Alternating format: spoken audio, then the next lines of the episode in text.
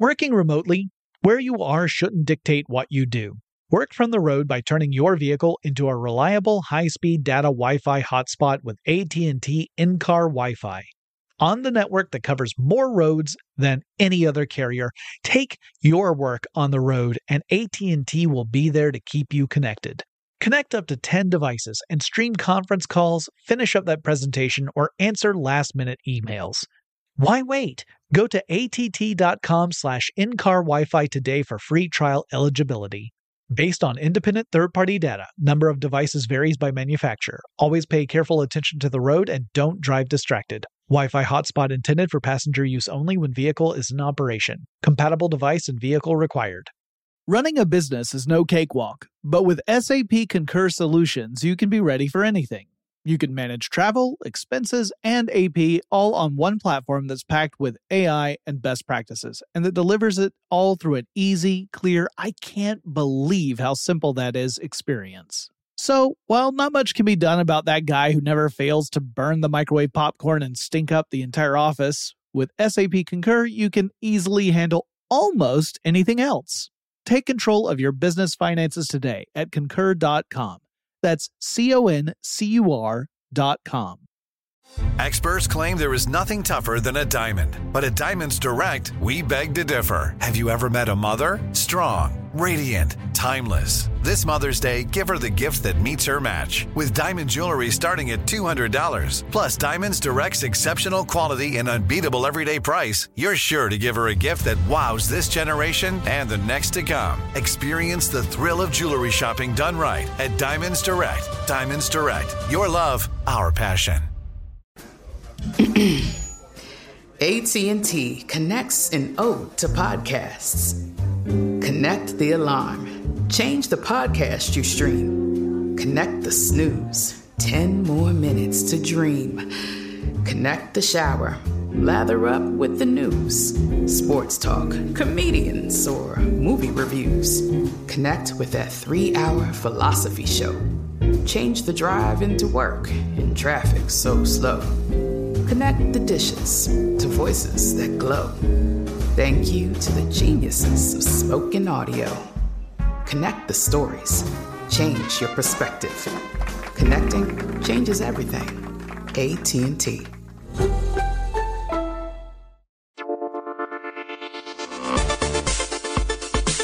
Get in touch with technology with Tech Stuff from HowStuffWorks.com.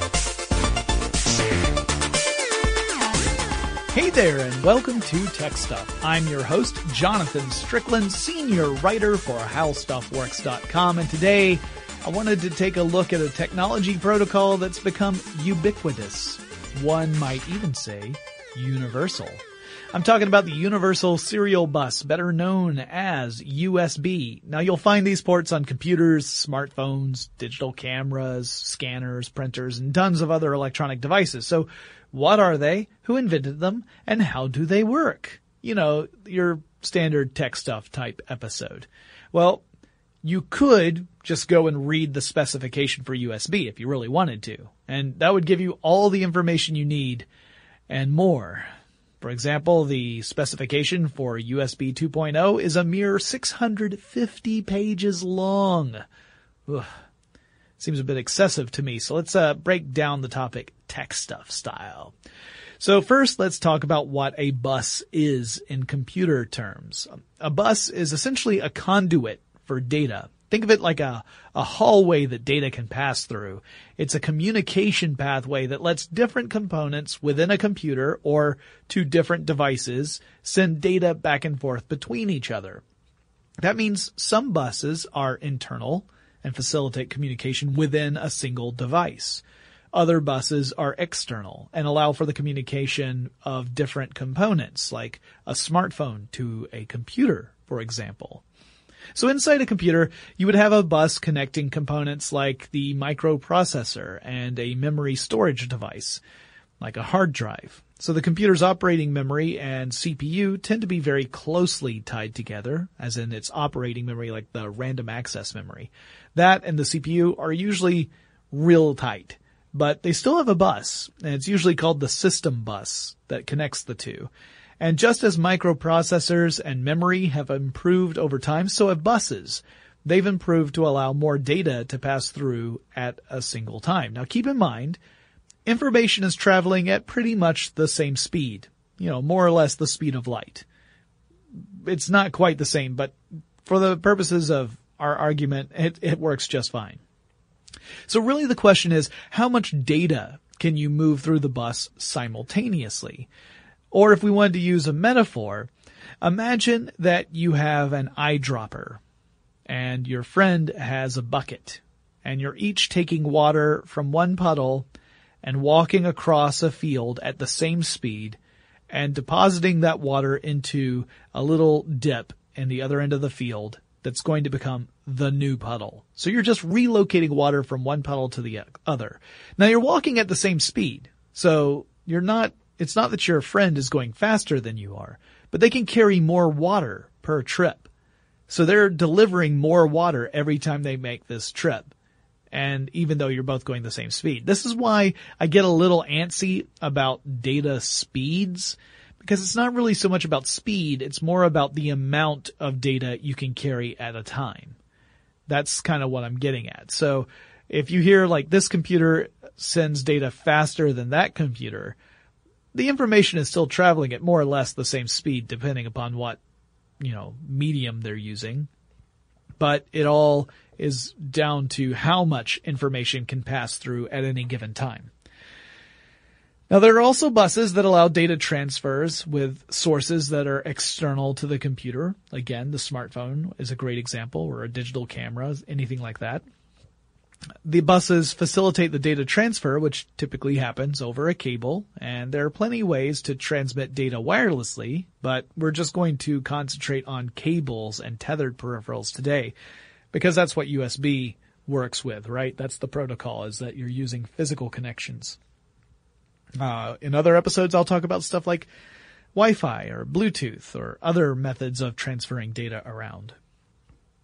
Now, before USB ports became a standard way to connect various components to a computer, we had to rely on other types of ports like parallel and serial ports. Serial ports are S-E-R-I-A-L ports, not, not serial like Cap'n Crunch. They're basic computer connections. They send bytes of data one bit at a time. Uh, so in case you don't remember basic computer lingo, a byte is eight bits and a bit is a single unit of information. In computer speech, it's either a zero or a one, which is kind of like an off on switch. So a byte is eight of these collected together.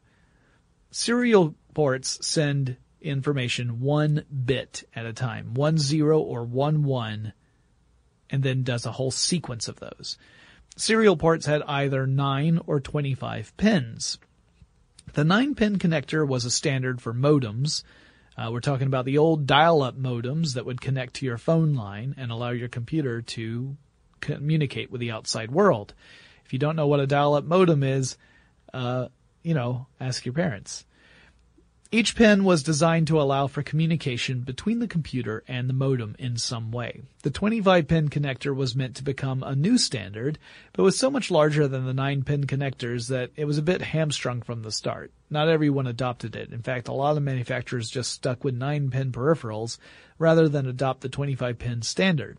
Serial ports had a range of data transmission speeds from 115 to more than 450 kilobits per second.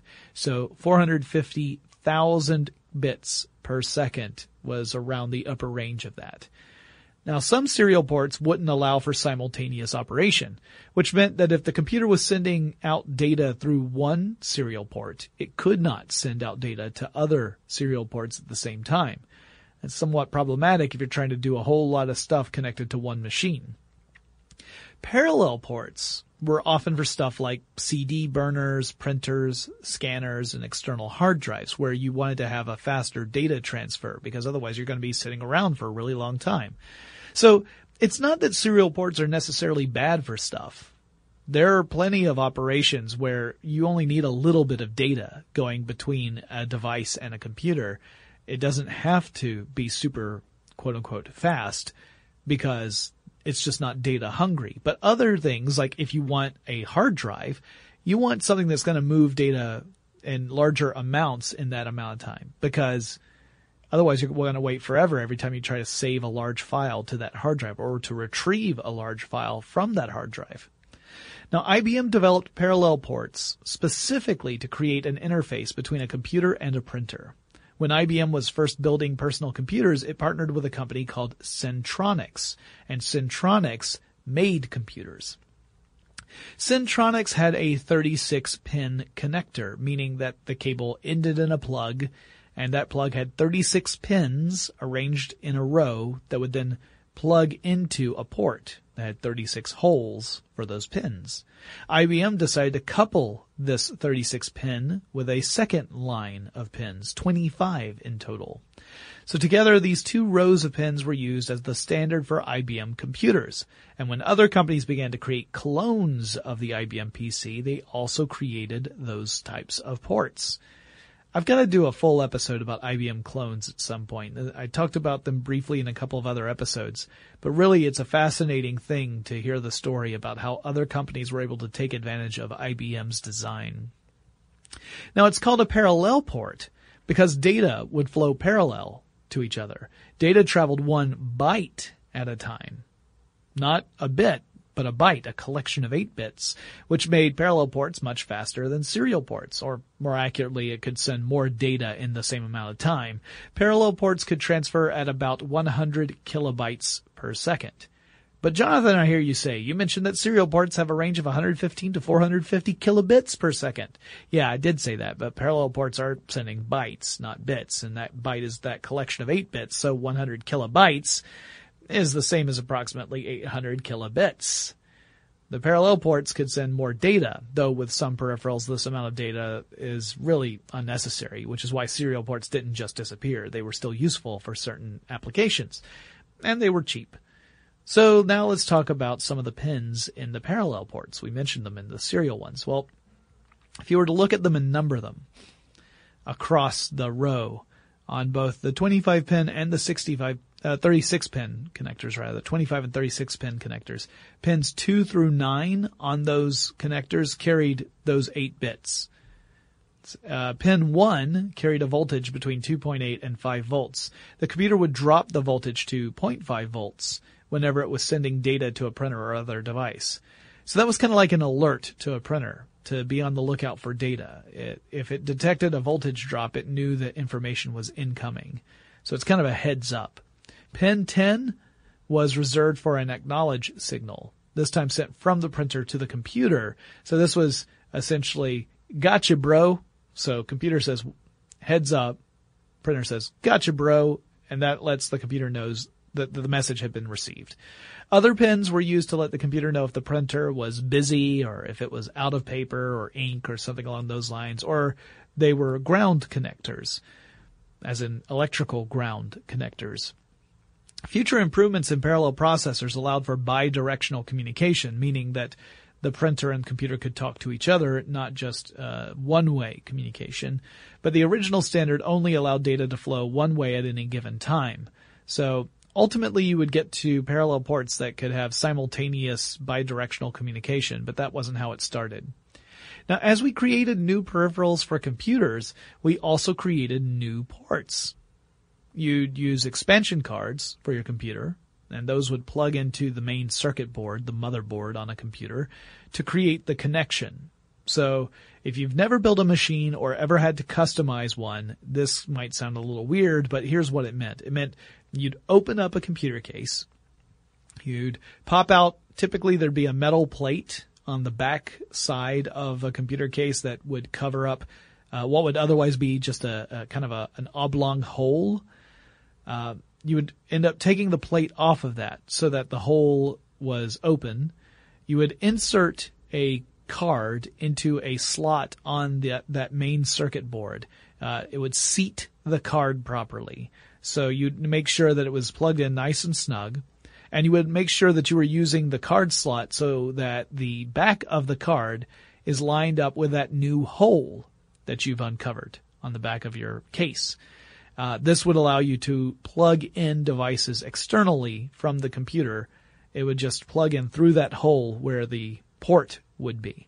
So the hole is the reason why the plate is there is to keep the computer safe from stuff like dust. You know, you don't want to just have a bunch of open areas to your computer or else it can get dusty, which can then mess up the internal mechanisms. Not really even mechanisms. It can just make things overheat and break down and short out a computer if it's really, really bad. That's why we have computer fans and stuff like that. It's not just to manage the heat, it's also to manage the dust. So you take that plate off, you reveal the spot, you've seated the card, you put it all back together, and then you would plug your new peripheral into your new port and you would turn on the computer and find out if it worked or not. And if it didn't work, you had to start troubleshooting. Typically, it would also mean you'd have to turn the computer off again because the way a lot of these old systems worked, they weren't plug and play. You couldn't hot plug a device into computers for a lot of these ports. That means that you had to actually turn the computer off, plug the device in, turn the computer on, and then it would start to pull information or send information to that device. Kind of a primitive way of doing it. And on top of that, some of the devices had proprietary plugs and ports. For example, in 1987, IBM introduced the PS slash 2 port for keyboards and mouses. Mices. Mises. You know what I mean. The port is circular with six pins arranged in pairs around kind of a rectangular center. And it communicated through a serial protocol, but it had a totally different shape from your typical serial plugs and ports. Keyboards were similar.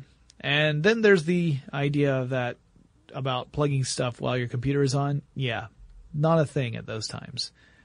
A hot port would allow you to plug a device in whether a computer is on or off, and then the PC recognizes that there's a connection and it allows you to use whatever that device is. These old ports, for the most part, did not allow for that. Uh, unless you uh, had the computer turn on and go through its boot program and then detect all of these peripherals, it just didn't recognize that anything new was attached to it. So why don't we still depend upon these and other specialized ports? Well, some computers still have special serial or parallel ports, but most of them now have some type of USB port or HDMI port for some displays. And part of the problem is that over the years, the number of peripherals for computer systems grew substantially, but you can only fit so many ports on a computer. There's only so much physical space you can use. And each port required its own card plugged into a computer's motherboard. So there were only so many slots on a motherboard you could use up. On top of that, you'd need to designate special numbers for each card plugging into the motherboard, and that included an interrupt request, also known as an IRQ, and an input-output address, or the I.O. address. Now those numbers are hard coded onto cards. So it doesn't mean that you have to come up with a number, it's on the card itself, but that also meant that you could potentially encounter conflicts between different cards for different products. Let's say that you've got, you know, a video card from one company and a totally different peripheral card. Let's say it's for a specific type of scanner from another company.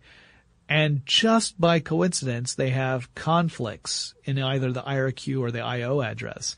This could cause issues. And that would sometimes mean that peripherals would become incompatible with one another and that there'd be no way to run both off the same machine. So you might find that you can have either a display or a scanner attached to this computer, but not both. Not ideal.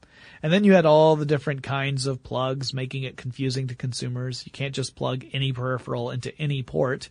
That's why older computers frequently have color coded ports. It helps the user know which one is for a keyboard versus a mouse, that kind of thing.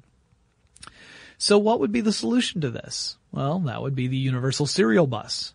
And I'm going to go into more detail about exactly how it pulled it off in just a second. But first, let's take a quick break to thank our sponsor. Running a business is no cakewalk. There is a ton to keep track of. Employees to keep happy, spending to control, travel to plan, and on top of it all, nobody knows exactly what the future holds. Your finance team always has to be ready to change. But with SAP Concur Solutions, you can be ready for anything. You can manage travel, expenses, and AP all on one platform that's packed with AI and best practices and that delivers it all through an easy, clear, I can't believe how simple that is experience. And you can finally say goodbye to the costly mistakes and risks that come from manual work and spreadsheets. So, while not much can be done about that guy who never fails to burn the microwave popcorn and stink up the entire office, with SAP Concur, you can easily handle almost anything else. Take control of your business finances today at concur.com. That's C O N C U R dot com. Working remotely, where you are shouldn't dictate what you do. Work from the road by turning your vehicle into a reliable high-speed data Wi-Fi hotspot with AT&T in-car Wi-Fi. On the network that covers more roads than any other carrier, take your work on the road and AT&T will be there to keep you connected. Connect up to 10 devices and stream conference calls, finish up that presentation, or answer last-minute emails. Why wait? Go to att.com slash in-car Wi-Fi today for free trial eligibility. Based on independent third-party data, number of devices varies by manufacturer. Always pay careful attention to the road and don't drive distracted. Wi-Fi hotspot intended for passenger use only when vehicle is in operation. Compatible device and vehicle required. From BBC Radio 4, Britain's biggest paranormal podcast is going on a road trip. I thought in that moment, oh my God, we've summoned something from this board. This is Uncanny USA. He says, Somebody's in the house, and I screamed. Listen to Uncanny USA wherever you get your BBC podcasts, if you dare.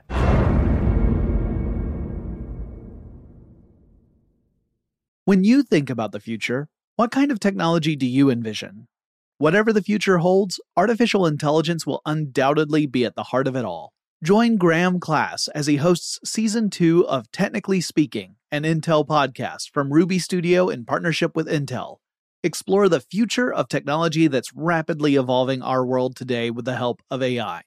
There is still so much work and research needed to fully understand the power and potential of AI, and Intel is at the forefront of implementing AI and revolutionary technology that's changing the world we live in for the better. In each episode, Graham interviews the minds transforming medicine and healthcare, retail, entertainment, personal computing, and more while pioneering new uses for AI in these spaces. Tune in every other Tuesday and explore the latest technology that's changing our world today and creating a more accessible tomorrow. Listen to Technically Speaking, an Intel podcast on the iHeartRadio app, Apple Podcasts, or wherever you get your podcasts.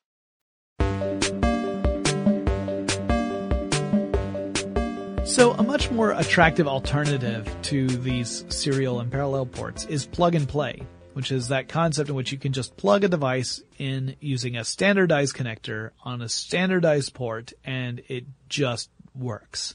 And USB can do that. It can also dramatically increase the number of peripherals you can attach to a single home device, whether it's a hub or a computer or whatever. The USB standard allows up to 127 devices to connect to a single source. That would mean you need a few USB hubs to max it out. So you might have one thing plugged into a USB port that actually has five other USB ports in that. Then you could expand that. It's kind of like plugging, um, you know, a, like a, a, bunch of uh, uh, power strips into each other in order to maximize the number of power cords that you can attach to one outlet. Only slightly less dangerous. There's not really a huge risk for fire in the case of the 127 devices attached to a single uh, home computer. The important thing to remember really is that it opens up possibilities for far more connections than parallel or serial ports, which are one customer at a time kind of ports. And plugging a peripheral into a host computer is supposed to be easy with USB, assuming that you have it facing the right way. More on that in a second. The computer is in charge of communications, so it detects the type of device that gets plugged into any given USB port, and then the computer is supposed to load a compatible driver for whatever that peripheral is, and this is what allows a peripheral device like a keyboard or a printer or a digital camera to communicate with the computer in a in a nice smooth way. Computers downstream data to devices which upstream data to computers, and it's all very civilized, I assure you. Oh, and there's another really important point.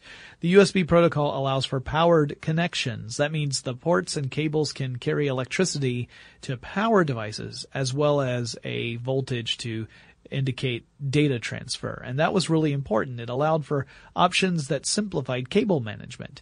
If a peripheral could transmit data and receive power through one cable, it could cut down on some clutter. So this is why you can find lots of little plug-in toys and doodads that will attached attach via USB cable. So uh, it might be a little desk lamp or a little uh, a little desktop missile launcher. I've seen those on ThinkGeek. I really need to get some of those. Hey, if anyone's over at ThinkGeek and you got a few extra little USB you know, missile launchers, send them to How Stuff Works. Uh, I think the office could really step up its intercompany warfare. Anyway, now we tend to use USB to refer to specific physical things like the ports or the cables, but you have to remember USB is an underlying technology protocol. The physical things we have are specific implementations of that technology, and they are dependent upon various versions of the USB standard, but the standard is the real heart of USB. It's not a cable, it's not a device, it's not even a computer. It's the protocol that defines the behavior of USB.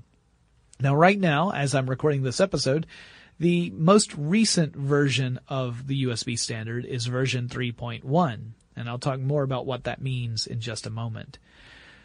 Before we can really look at where we stand right now, we should probably take a look at where it all got started. And you know me, you know I love my tech history. So how did the USB protocol spring into being? Well, Zeus on Mount Olympus once stubbed his toe, and from that toe, I wish that were the case, because that would be a cool story. I love Greek mythology. But back in 1994, an Intel developer named Ajay Bhatt began working on a solution to this peripheral problem. And at the same time, there was a group called the USB Implementers Forum Incorporated, or USB-IF, that came into being. And that group included people from Intel, Compaq, Apple, Hewlett Packard, and Microsoft, among others. This confederation of companies was necessary in order to develop a standard protocol that would work across a vast array of computers and devices. So they wanted to make sure that if anyone incorporated this into their designs, it was incorporated across the board. Otherwise, it would be limited in its usefulness. It certainly wouldn't become a universal serial bus. And they also really wanted to simplify ports. They wanted to reduce the half dozen standards with a single replacement. And ideally, it wouldn't matter what you plugged into your computer or which port you used. It would just work. Whether you plugged it in the front, the back, didn't matter the computer would automatically recognize it. That's what they wanted. So they had to create something to make it happen. In late 1995, they did have something to show off. They had worked for a full year and they had developed the standard that was called USB 1.0. The protocol only gave a hint at what was to come. It could transmit data at 12 megabits per second which was much faster than parallel or serial ports, though sluggish compared to today's technology. The revised USB 1.1 standard added in another capability of transferring data, but this time at 1.5 megabits per second. So why would you lower that quote unquote speed or the capacity if you prefer? Well, the reason was that some devices just couldn't handle a bandwidth of 12 megabits per second. They didn't need it. They couldn't handle that much. So you needed to have a throttling mechanism in order to send data at the proper rate to those peripherals. And that was the solution of USB 1.1. And 1.1 got the most use in those early days. Not a whole lot of devices used USB 1.0. Almost everyone was using 1.1 from as soon as it was available. It just made more sense the first computer to eschew all other ports in favor of the new USB standard was the iMac G3 in 1998. So Apple led the way. It probably comes as, as a surprise to uh, absolutely no one out there in the audience because Apple is known for dumping legacy systems in favor of new technology, at least with their computers, if not their mobile devices. Sometimes they hold back with mobile devices, but they charge ahead with their computers. So with USB devices, it wasn't such a big deal since we're talking about a universal standard. In other cases, Apple has sometimes gone a more proprietary approach, which gets a bit more frustrating because that means you invest in a closed off ecosystem and you can't really use your equipment with anyone else's stuff. In other words, if it's a USB cord, you can use that on an Apple product or a PC or all sorts of other devices that have USB ports and it doesn't matter. But if Apple goes a proprietary route and the only people making devices and cables are doing it for Apple, then it doesn't do you any good to have that stuff and then encounter a PC. You can't just use that same stuff because the plugs won't fit. The protocols aren't the same. They're not supported by this other piece of equipment. The universal standard gets around that kind of problem. In 2000, the USB 2.0 standard debuted and it blew USB 1.1 out of the water. Now transfer rates had jumped up to 480 megabits per second, which was 40 times faster, or rather 40 times greater capacity than the previous version. In 2001, USB 2.0 became an official standard. In order to ensure backwards compatibility, the USB 2.0 standard could also operate at transfer speeds of 12 megabits per second and 1.5 megabits per second. Now that was done to avoid the problem of updating a protocol and making a ton of tech obsolete at the same time. It also meant that you could plug a USB 1.1 device into a USB 2.0 port or even use a USB 2.0 cable with a USB 1.1 port. The only real problem is that if you had a USB 2.0 device and you plugged it into a USB 1.1 port, you might not be able to use the USB 2.0 device because it would receive a smaller amount of data over time. So if it needed that faster transfer rate, then the device wouldn't really work well with a USB 1.1 port. Otherwise, it was pretty much backwards compatible. Also, obviously, if you really wanted to get the most out of everything, you needed to go 2.0 across the board. You had to have a 2.0 port, you had to have a cable that was 2.0 compatible, and you had to have a 2.0 device all working together. Otherwise, you are moving as fast as the slowest member of the team, right? It's like a relay race team. If one person is slow, that affects the whole team. Same thing with these components. If one component was USB 1.1, 12 megabits per second was as fast as the data could travel. You could not get to that 480 speed. USB 2.0 also added a feature called USB on the go. That allowed two USB devices to interface through USB without the need for a third component to act as host. In other words, you could connect two USB 2.0 devices directly with each other using the appropriate cable without having a computer as the go-between. So if I had maybe a camera and a phone, I might want to transfer pictures I've taken with my camera onto my phone for some reason. Maybe I want to share them. Maybe I'm just using my phone as sort of an external hard drive. With this USB on the go feature, you could do that without having to plug both devices into a computer first. The earlier version of USB, the computer was kind of master control. Everything had to go through it. So this was a big innovation. Around this time, we also saw the first USB flash drives, which are sometimes known as thumb drives or pen drives. These are those little storage devices that you plug into a USB port, and they feature rewritable flash-based memory. I got a ton of these from various trips to tech trade shows, and I love them because I could pull the data from that flash drive onto my computer. I could then wipe the flash drive and then use them for all sorts of stuff, like documents, pictures, that kind of thing. So a lot of my backups are on flash drives. The original flash drives could hold a whopping 8 megabytes of data.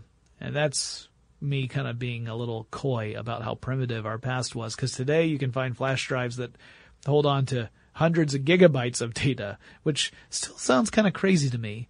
There's part of my brain that refuses to acknowledge that you could fit 200 gigabytes of data onto something like a thumb drive. Now with USB 3.0, you get another boost in that capacity, that data transfer rate. This time hitting 4.8 gigabits per second.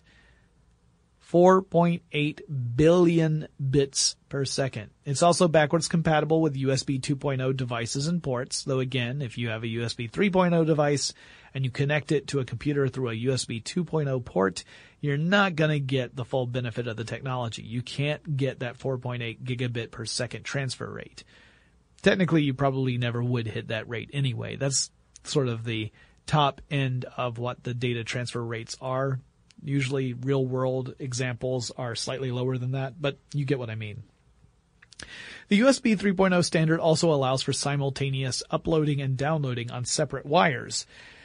Two for transmission, two for receiving data. So this sped things up because you didn't have to wait for a communication to go one route and then for it to come back the other way. You had dedicated wires just for the uploading or downloading of information. It's kind of like having separate lanes on a highway. Um, by doing that, you allow for much faster transfers. And I'll talk more about the wires that you can find in USB cables in a little bit. One of the things that the USB 3.0 protocols allow for is the connection of data hungry peripherals, stuff that needs lots and lots of information in a very short amount of time. So an example of that is a high resolution display.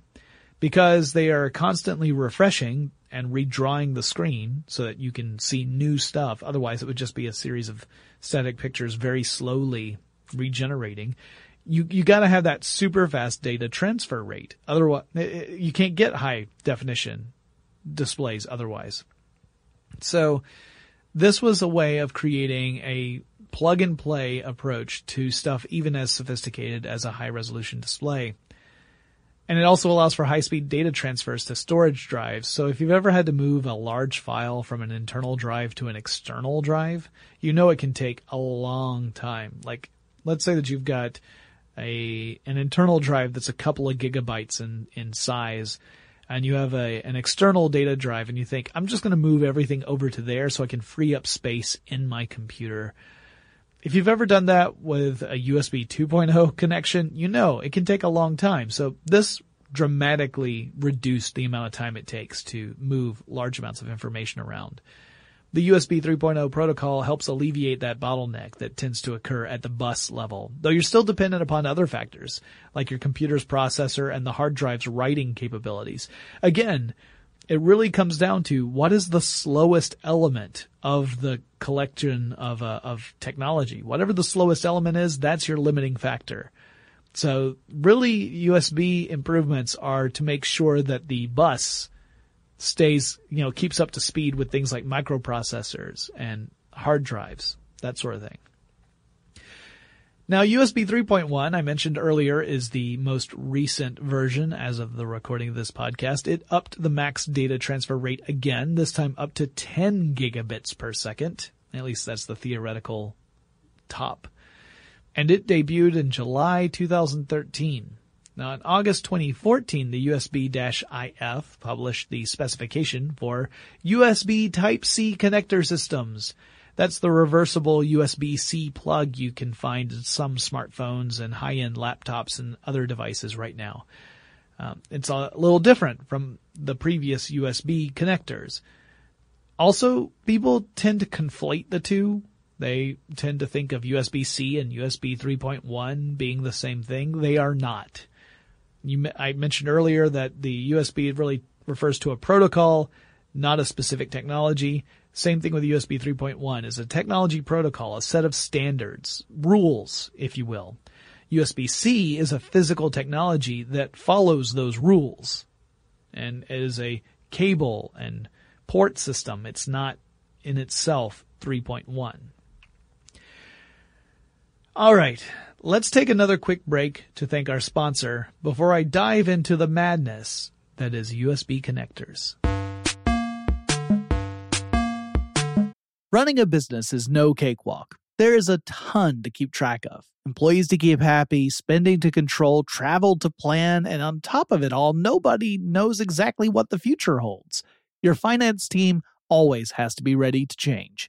But with SAP Concur Solutions, you can be ready for anything. You can manage travel, expenses, and AP all on one platform that's packed with AI and best practices. And that delivers it all through an easy, clear, I can't believe how simple that is experience.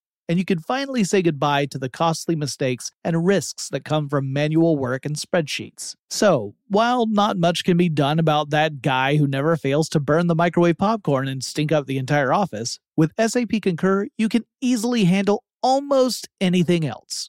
Take control of your business finances today at concur.com. That's C O N C U R dot com. Working remotely, where you are shouldn't dictate what you do.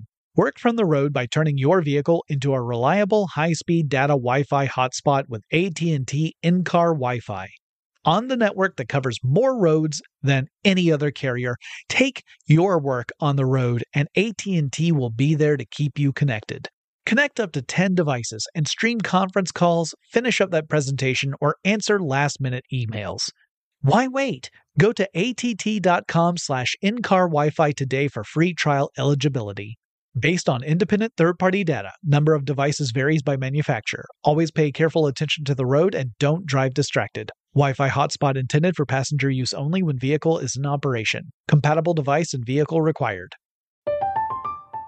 I'm Katya Adler, host of The Global Story. Over the last 25 years, I've covered conflicts in the Middle East, political and economic crises in Europe, drug cartels in Mexico. Now I'm covering the stories behind the news all over the world in conversation with those who break it. Join me Monday to Friday to find out what's happening, why, and what it all means. Follow the global story from the BBC wherever you listen to podcasts. When you think about the future, what kind of technology do you envision? Whatever the future holds, artificial intelligence will undoubtedly be at the heart of it all. Join Graham Class as he hosts season two of Technically Speaking, an Intel podcast from Ruby Studio in partnership with Intel. Explore the future of technology that's rapidly evolving our world today with the help of AI. There is still so much work and research needed to fully understand the power and potential of AI and Intel is at the forefront of implementing AI and revolutionary technology that's changing the world we live in for the better. In each episode, Graham interviews the minds transforming medicine and healthcare, retail, entertainment, personal computing, and more while pioneering new uses for AI in these spaces. Tune in every other Tuesday and explore the latest technology that's changing our world today and creating a more accessible tomorrow. Listen to Technically Speaking, an Intel podcast on the iHeartRadio app Apple Podcasts, or wherever you get your podcasts. All right, we're going to talk about the different ends of USB cables, which for a lot of people end up being the thing that confuses them or infuriates them the most, especially if you're looking for a very specific USB cable for a very specific device and all you're finding are mini and micro cables. I've been there. I live that life it hurts. It's a bit of a puzzler. So let's start with USB 2.0 and lower first, because all of those cables have similar connectors. Uh, a USB 1.1 cable is not going to pull data the way USB 2.0 can, but they do have the same sort of end connectors that plug into ports. So we begin with Type A plugs and sockets. This is the big standard, the one that you would find on a typical computer pre USB 3.0 days. So uh, it's your typical USB port. Uh, the latest models have moved on, but if you probably are familiar with or own a computer that has your just standard USB 2.0 t- style ports, these are the ones that have that big wide plug for the cables and the that have little like holes on one side of them that when it slips into your computer it's supposed to latch on a little bit so that the cord doesn't easily pop out again. But it, uh, it's also tends to be the plug that everyone seems to try and plug in upside down first before they flip it around and get it the right way. At least that's my experience. I've worked with USB cords for years, and to this day, I will try and plug it in the wrong way first. Probably because I'm not really paying attention. If I just paid attention and looked for the little holes, I could I could align it properly. But more often than not, I'm just jabbing away at a computer, you know, an expensive piece of property, like a caveman, with a spear, jabbing a mammoth. That's me when you boil it down to its most basic level with computers. I'm not a proud man. I'm just a guy. Anyway, that's uh, one of the features of these plugs. There's only one way you can plug them in correctly. You cannot reverse them. Type B plugs and sockets have a different shape than Type A. These are typically the, the side of a cable that you would plug into a, another device, like a camera or a microphone in some cases, USB microphones, printers, scanners, that kind of thing. Uh, type B socket is an upstream socket, so that means it has to be on a peripheral. Because remember, computers send information downstream, peripherals send information upstream. Uh, so your typical USB cable has a Type A connector on one end and a Type B connector on the other end. Uh, I remember my old blue snowball mic has a standard Type B port on it. In fact, I've got a blue snowball mic right in front of me right now. I'm not using it. It was used for a conversation I had online just before I recorded this podcast. And sure enough, it's got a Type B USB connector, that square-ish connector on the back of it. Now let's make things a little more complicated. You also have micro style connectors for USB Type A and Type B connections. Micro ports can be found on digital cameras, cell phones, smartphones, GPS units, and stuff like that. Then there are USB mini connectors, which are actually larger than the micro connectors. And those can also be found on other types of cell phones, digital cameras, and that kind of stuff. So your, your, uh, your mini connectors are slightly taller if you were looking at them from the end. Like if you've ever had a cell phone that had a mini connector, it's got, uh, the ports are, are slightly taller and the plugs are slightly taller. And they do not fit into the, um, the micro connector ports. Those are thinner. So a, a mini cable will not plug into a micro port and a micro cable will not plug into a mini port. And that's the biggest problem I have is because, well, now it's not the biggest problem I have because I've got a, a, a smartphone that has a USB-C cable adding a whole new plethora of options for me to mess things up. Uh, but back in the day, it was the biggest problem I had because I used to have a cell phone that used the uh, one type of plug, and then I got a cell phone that used a different type of plug, which means I've got all these different cables. And invariably, when I was going to charge my phone, uh, or I needed to grab a cable for travel, that was more common, I would end up grabbing the wrong type of cable. You'd figure I'd have a 50-50 shot, or at least, you know, I would have more of the current type of cable than I did the old type of cable, but for whatever reason, I just had that amazing luck to grab the wrong one every single time. And there are also a few more proprietary approaches to USB connectors, particularly in the world of cameras. So certain brands like Kodak or Sony were using connectors that don't plug into anything else. The camera has a very specific port on it and the plug that you have to use is related to that camera or at least that brand of cameras. This is also incredibly frustrating for people who own lots of technology because if it were a mini or a micro, that's a standard. If you lost the cable, it's easy to replace. If you lose a proprietary cable, you have to go back to the manufacturer typically and order an expensive replacement. Keep in mind, they were still using the USB standard. The underlying technology was the exact same stuff in all the other USB cables. It's just the plug that was different and the port on the device. It was a design choice that ends up forcing you to buy more stuff within a particular manufacturer's collection of products. I might be a little jaded on that, largely because I kept losing cords to digital cameras and it was expensive to replace them. So these days I just use my phone. It makes me so much happier not having to carry an extra thing around. Anyway, the whole thing sort of defeats the purpose of the universal connector, if you ask me. But it does create that market for cords and cables, and only those companies or uh, designated companies that license the technology can actually sell those products. So it's a moneymaker. Now next you've got USB 3.0 Type A and Type B connectors, plus the USB 3.0 Micro B connectors. The basic Type A connector looks very similar to a USB 2.0 Type A, except instead of it being uh, having white plastic in it. It's got blue plastic in it, so the blue alerts you that you're using a USB 3.0 cable, or if you're looking at the port, that it's a port.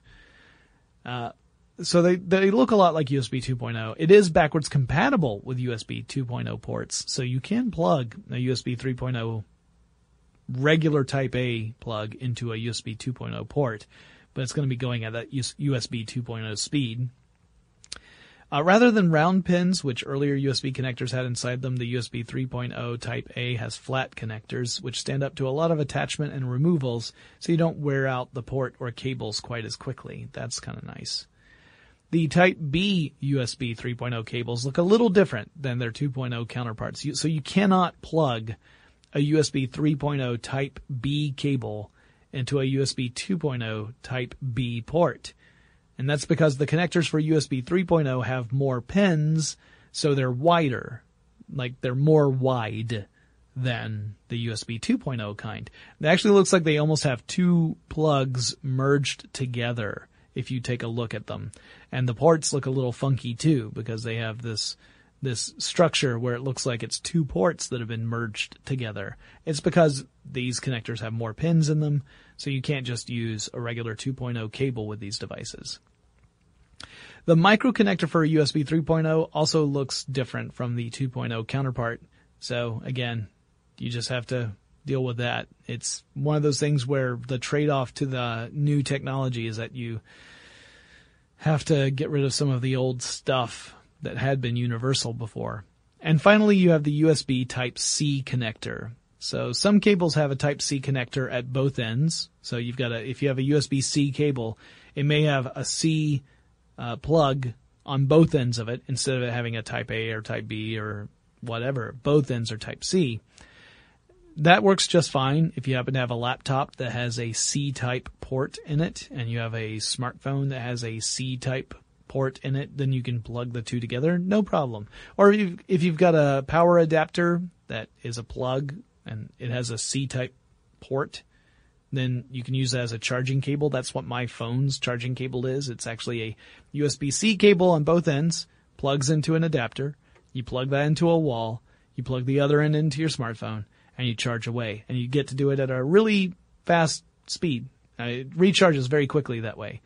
Uh, much faster than if I were to plug a USB 2.0 to USB-C cable into my laptop because the laptop just can't transfer power at that same rate. So, yeah. If I tried to plug my phone into my computer, it does charge, but much more slowly than I would if I used the charger, the charging cable. Uh, the cables will carry data at a lower transfer rate if you have them plugged into that 2.0 style port, depending upon the type of connectors used. Uh, obviously, if it's a, a C type plug, you would need an adapter or you would need a computer that had C type ports. You can't plug a C type port into a, a USB 2.0 port. It won't work. Uh, they also have a, a, chip incorporated in them. The USB C cables do. There's at the end of the C cable on that C connector, there's actually a, a microchip incorporated into the wire or the cable really, because the cable is a collection of wires. It has an ID function based on vendor defined messages, also known as VDMs, and uh, also a, a configuration data channel. So in plain speak, the chip gives devices more information about what they're connected to. And that's a lot about connectors. So let's talk about wires. What would a USB cable look like if you split one open? Well, it depends upon which version of USB you're working with. So if you're working with USB 2.0 or earlier, if you split the cable open, you would find four wires inside of it. And normally, those wires are color coded red, white, green, and black. The red and black wires are power lines. The red line carries plus 5 volts and the black line acts as a ground wire. The white and green wires are the ones that carry data signals using non-return to zero inverted or NRZI encoding. White is technically called D minus and green is technically D plus and the D stands for data. A USB 3.0 cable has some additional wires to contend with. You've still got the four that we just mentioned and they still perform the same functions in USB 3.0. This is what allows USB 3.0 to be backwards compatible with older USB protocols. But then you also have blue, yellow, purple, and orange wires. The blue and yellow are paired together as a super speed transmitter pair of wires, and the purple and orange act as a super speed receiver pair of wires. So these are those dedicated pathways for high speed data transfers. But Jonathan, I hear you ask, what about USB-C cables? Do they have any extra wires? Pipe down. I'll get to you. Yeah, they got them. They got a lot. Uh, USB-C has 18 wires. It's probably easiest to go through these by the connectors they correspond with. So, connectors 1 and 16 are ground wires. So they're plated in tin. T-I-N. They are ground for return power. Connectors 2 and 17 are power cables similar to what you'd find in earlier USB specifications, and they are red. Then you've got a yellow wire at connector 18. This one is a power wire for active cables designated as VCONN, whereas the other wires are VBus wires. Alright, so that's 1, 16, 2, 17, and 18. Let's go back down. Connector 3 is blue and it's a configuration channel. 4 is white and it's the D plus channel. 5 is green, it's the D minus channel. That's just like USB 2.0. Connectors 6 and 7 are yellow and brown and correspond with the first of four shielded differential pairs for high-speed data transfers. 8 and 9 are the next two and they are green and orange. Then you've got 10 and 11, those are white and black. And then you've got 12 and 13, those are red and blue. Connectors 14 and 15 are red and black and are sideband wires. And that's all of them. That's all the wires that are in a USB-C cable. Now the important thing to remember is that these wires facilitate powering a peripheral and allowing high-speed data transfers, and it only works if you're using the right types of ports, cables, and peripherals. So you've got to make sure all of these things are at the highest uh, or the most recent version of USB in order to take advantage of those capabilities. Again, you only go as fast as the slowest component on the chain. And that's the skinny on USB. Ultimately, it's a story about several powerful entities in the computer industry getting together to streamline what had become an increasingly frustrating consumer experience. I think the solution is actually pretty elegant. It's complex and it's a little difficult to understand. I didn't dive too deeply into the tech of it because to do so would have taken a lot more time to explain all the different fundamental principles. Uh, I will say that the switch to USB-C has irritated some people because it's creating new connectors. So it means that you can't use your old cables for a lot of this stuff. That's part of the growing pains of technology. If we rely upon existing designs, we won't be able to enjoy those faster speeds or other features like power management and other improvements over time. I know that when I got my latest smartphone, that uses that USB-C connector. I was a little irritated at first. I knew that I had to buy new USB-C cables if I was going to go traveling. I couldn't just grab one of the billion USB minis or micros that I had because they wouldn't work. And I still don't have a computer that has a USB-C port, so I only have that one power adapter that I can use. I don't have anything else that uses USB-C right now. So I really only enjoy those faster speeds when I plug in the power adapter. But Assuming I upgrade to current technological standards, I'm sure I'll be pleased as punch with USB-C, which will probably happen right around the time someone debuts USB-D or whatever comes next, and I'll still be behind the times. And so it goes. Well, that wraps up this episode. If you guys have any suggestions about topics I should cover on this show or guests you'd like me to book for this show, let me know. Send me a message. My email address is techstuff at howstuffworks.com and the handle I use on Twitter and Facebook for the show is techstuffhsw. I'll talk to you guys again really soon.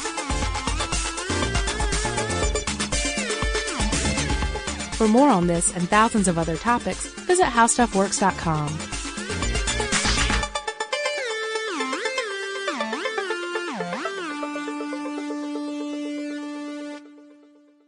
Running a business is no cakewalk, but with SAP Concur Solutions, you can be ready for anything. You can manage travel, expenses, and AP all on one platform that's packed with AI and best practices, and that delivers it all through an easy, clear, I can't believe how simple that is experience. So, while not much can be done about that guy who never fails to burn the microwave popcorn and stink up the entire office, with SAP Concur, you can easily handle almost anything else. Take control of your business finances today at concur.com. That's C O N C U R dot com. I'm Katya Adler, host of The Global Story.